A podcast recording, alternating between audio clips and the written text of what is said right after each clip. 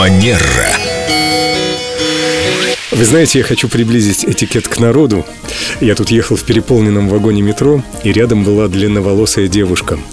Я чуть не задохнулся в этой копне ее волос, и мне хотелось бы ну, Лен, узнать твое мнение. Вот как ты считаешь, э, надо вот так выставлять свои волосы на показ в час пик или все-таки как-то Не, Рапунцель это, конечно, красиво, но я стараюсь волосы скрутить в жгут и спрятать куда-то под куртку, за шарф, чтобы это никому не мешало. Виктория, а вы как думаете? А, Я думаю, что Елена это блестящий ответ, потому что действительно милые девушки, женщины, распущенные волосы недопустимы в общественном транспорте. А, Помимо того, что, ну, извините, можно просто зацепиться а, длинными волосами, такие случаи тоже бывали, окружающим людям, которые стоят сзади, которых вы, возможно, даже не видите, а, любым порывом ветра они могут попасть, простите, в лицо. И это неприятно, это дискомфортно, и вместо того, чтобы производить ошеломительное какое-то прекрасное впечатление, которое нам хотелось бы, мы вызываем только чувство дискомфорта, о котором сегодня нам рассказал Семен. Ну да, распущенные волосы прекрасно выглядят, очень романтично выглядят на закате, но не в переполненном вагоне метро девушки.